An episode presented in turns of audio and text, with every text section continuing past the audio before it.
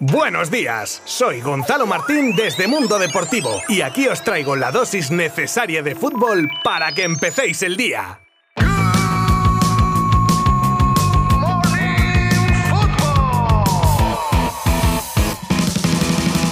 Muy buenas a todas y a todos. Ya estamos de vuelta en este lunes en el que repasaremos lo más destacado de los partidos de ayer de la Liga Santander y cómo queda la clasificación a falta de los Asuna Elche de esta noche. Comenzamos con el Betis 3, hat-trick de Juanmi, Levante 1, gol de Mustafi. Partido sin mucha historia, dominado por el equipo bético y para el lucimiento de su delantero. Continuamos en Cornellá, donde el español se llevaba un encuentro ante la Real que se desinfla, con gol de Yangel Herrera y con polémica por un gol anulado a Isaac que tocó en el colegiado. Pero sin duda los platos fuertes de la jornada eran el Cádiz 1, Atlético de Madrid 4, en una primera mitad muy igualada y con los gaditanos muy bien posicionados y buscando la contra y con un Atlético que llevaba un poco más la iniciativa pero que no llegaba con peligro a la portería de Ledesma, cosa que no ocurrió en la segunda mitad, en la que los colchoneros abrían la lata por medio de Lemar, al que le seguían los goles de Griezmann y Correa. Ponía en el minuto 86 el gol del honor Choco Lozano y la puntilla para los rojiblancos llegaba por parte de Un solo minuto después. Y tres puntos que se llevan junto con una buena inyección de moral después de muchas dudas en partidos anteriores. Y cerraban el día de ayer Real Madrid y Sevilla, primer y cuarto clasificado que jugaban un partido acorde a su posición en la tabla con muchas idas y venidas y que se acabó definiendo por la calidad de las áreas en las que el Real Madrid fue superior. Vamos, en la definición. Comenzaba marcando Rafa Mir para el Sevilla, empataba poco después Benzema y ya en la recta final del partido Vinicius que trazaba la diagonal desde la izquierda hasta la frontal del área, previo control con el pecho y soltaba un latigazo que entraba por la escuadra, golazo en el que poco pudo hacer Bono, no como en la prolongación, que el Sevilla tuvo ocasión de empatar, pero Courtois salvaba de nuevo un par de puntos para su equipo con un auténtico paradón. De esta manera el Real Madrid sigue líder seguido por el Atlético, Real Sociedad y Sevilla que cierra zona Champions, con Betis y Rayo en puestos de Europa League justo por delante del Barcelona, que tras su victoria por 1 a 3 en Villarreal se sitúa séptimo. Atlético y Español octavo y noveno, después Osasuna, Submarino Amarillo, Celta, Mallorca, seguidos de Alavés, Granada, Cádiz y Elche y cerrando la clasificación Getafe y Levante.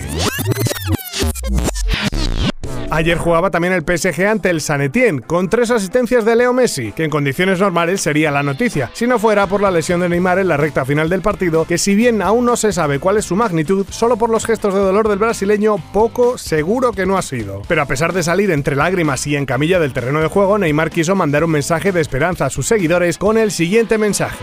Desgraciadamente, estos contratiempos forman parte de la vida de un deportista. Ahora, a levantar la cabeza y a seguir adelante. Volveré mejor y más fuerte. Y volvemos con otra de nuestras historias de lo que pudo ser y no fue. Hoy Guy Azulín, llamado a ser el nuevo Messi cuando estaba en la cantera blaugrana a las órdenes de Pep Guardiola, a convertirse en un trotamundos y actualmente sin equipo tras jugar por última vez en el AC Arena, equipo de la Serie D de Vedo italiana. Comenta él mismo cómo fue la presión de club al que iba, club al que debía marcar 50 goles, como si de verdad fuera Leo Messi lo que le llevó a estar donde está. Pep Guardiola ha desvelado en una entrevista cuál sería su destino ideal el día que abandone el Manchester City, en el cual quiere estar el máximo tiempo posible. Y la verdad es que es algo que no nos sorprende, ya que se había especulado durante mucho tiempo. Y es que a Guardiola le motivaría mucho el poder dirigir a una selección nacional y disputar un mundial como entrenador. No ha especificado preferencias, pero sí ha dejado claro que si se va del City nunca entrenaría a otro equipo de Premier. De momento su contrato en el club inglés tiene vigencia hasta 2023. Después, Dios dirá. Arturo Vidal es noticia porque por segunda vez en Italia ha sido víctima de un robo en su domicilio. Fue en 2014 la primera vez cuando jugaba en la Juve y la segunda este mes mientras jugaba en el derby entre Milan e Inter, cuando entraron a su casa y se estima que los ladrones sustrajeron un botín por valor de 400.000 euros entre joyas, relojes y un Mercedes. El Elche, que juega hoy, ya tiene nuevo entrenador, tras la polémica destitución de Escribá que anunciaba el propio técnico en la rueda de prensa postpartido de su último encuentro. Y el encargado de tomar las riendas del equipo es Francisco, ex del Girona, tras pasar la criba en la que había nombres como los de Pablo Machín, Eduardo Berizo, Albert Celades, etc. Para el partido de esta noche no se sabe aún si se sentará en el banquillo ilicitano o lo seguirá haciendo Sergio Mantecón, director deportivo del club y entrenador interino hasta el día de hoy.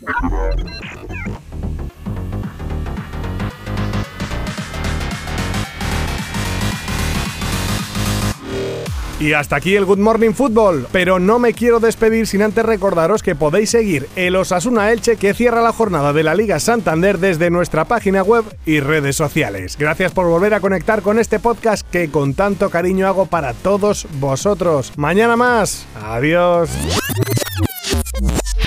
Mundo Deportivo te ha ofrecido Good Morning Football, la dosis necesaria de fútbol para comenzar el día.